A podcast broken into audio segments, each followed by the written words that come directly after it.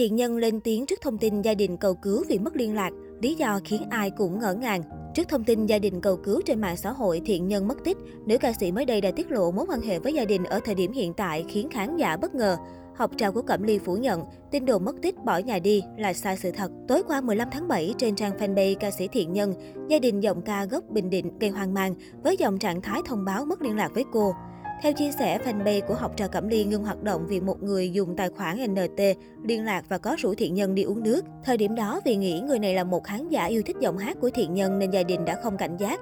Trước sự thay đổi lạ của Thiện Nhân, gia đình khá hoang mang và có khuyên nhủ, nhưng quán quân giọng hát Việt nhí mùa thứ hai không nghe. Theo cập nhật từ người thân, nữ ca sĩ bắt đầu dọn ra ngoài từ ngày 11 tháng 1 năm 2022, song không cho họ biết địa chỉ hiện tại. Thời gian đầu với sự yêu cầu của cô NT, gia đình chỉ có thể một tuần liên lạc với cháu được một lần và phải thông qua người này. Nhưng gần đây, gia đình mất liên lạc với Nhân và không biết cháu đang ở đâu, cuộc sống thế nào. Hiện tại cháu Nhân có sao không? Vì gia đình không thể nào liên lạc được với cháu, gia đình đang rất lo cho Nhân. Người thân chia sẻ, đồng thời, phía gia đình cũng nhờ đến sự hỗ trợ của cộng đồng mạng. Nếu gặp thiện nhân thì báo tin để mọi người được hay. Tương lai của Nhân đang mở rộng, em đang học nhạc viện rồi đi hát. Bây giờ mọi thứ đã chấm dứt.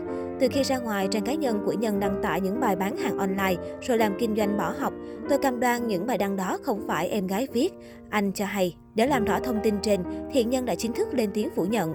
Theo đó, giọng ca gốc Bình Định phủ nhận những chia sẻ từ đại diện của gia đình, anh trai Kim quản lý cũ. Việc anh tôi đăng lên fanpage hoàn toàn sai sự thật. Bạn tôi không dắt, đưa đi hay làm gì cả. Tôi và bạn tôi đã quyết định đến với nhau. Trong ngày hôm sau là đặt vé máy bay đi về để xin phép ba mẹ tôi cho chúng tôi quen nhau, cưới nhau rồi. Chứ không phải là không xin phép. Không có việc bạn tôi dẫn tôi bỏ trốn hay là không cho liên lạc với gia đình. Tôi vẫn liên lạc với gia đình và chỉ có thời điểm khoảng một tuần hơn trở lại đây, tôi không liên lạc vì ông Tư và bà Năm, hai anh chị của tôi giữ fanpage của tôi, không cho tôi lấy lại. Tôi đã bị đá ra khỏi fanpage đó hơn một năm nay rồi.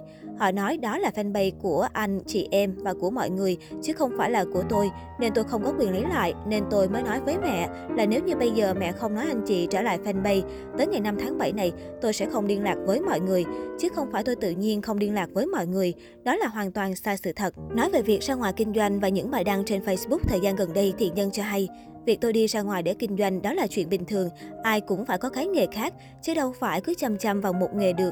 Có thấy ai mà kinh doanh mà không đăng bài lên để bán quảng cáo thương hiệu của mình đâu. Trước nghi vấn thiện nhân lên chức giám đốc là giả mạo và bị công ty lừa, nữ ca sĩ tuyên bố chắc nịch đây là công ty của thiện nhân đã có giấy ủy quyền cấp phép, giấy phép kinh doanh. Thiện nhân nói thêm cô không nghĩ gia đình lại đăng bài nói về mình như vậy. Hiện tại bản thân nữ ca sĩ ra riêng và có công việc kinh doanh. Tôi chưa muốn nói về việc gia đình tôi đối xử với tôi như thế nào đâu, nhưng gia đình đã đối xử tệ với tôi.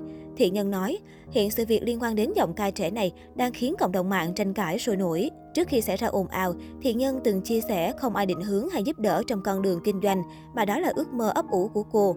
Nữ ca sĩ sinh năm 2002 đã lên chức giám đốc khi mới 20 tuổi. Tôi đã bắt đầu kinh doanh từ lâu, nhưng mới công bố gần đây. Không ai định hướng cho tôi, kinh doanh là ước mơ đã được tôi ấp ủ bấy lâu, bây giờ mới được thực hiện. Nói về những thay đổi ở tuổi 20 và mối quan hệ với gia đình, giọng ca gốc Bình Định cho hay, tôi thay đổi rất nhiều ở tuổi 20. Tôi đã tách khỏi gia đình và có cuộc sống tự lập và đã tìm được một quản lý mới đồng hành cùng tôi ở chặng đường mới. Nguyễn Thiện Nhân sinh năm 2002 tại Bình Định là quán quân The Voice Kids mùa thứ hai 2014. Sau khi đăng quang, cô chuyển vào Sài Gòn để học tập và theo đuổi đam mê. Đến nay, nữ ca sĩ đã sở hữu một số MV hàng triệu lượt xem như Vùng lá me bay, Duyên phận, Chuyện đêm mưa hay những bài nhạc Phật đầy cảm xúc như Em về bên Phật, em không cô đơn. Thời gian tới, Thiện Nhân sẽ tập trung kinh doanh và tạm ngưng hoạt động nghệ thuật 2 đến 3 năm.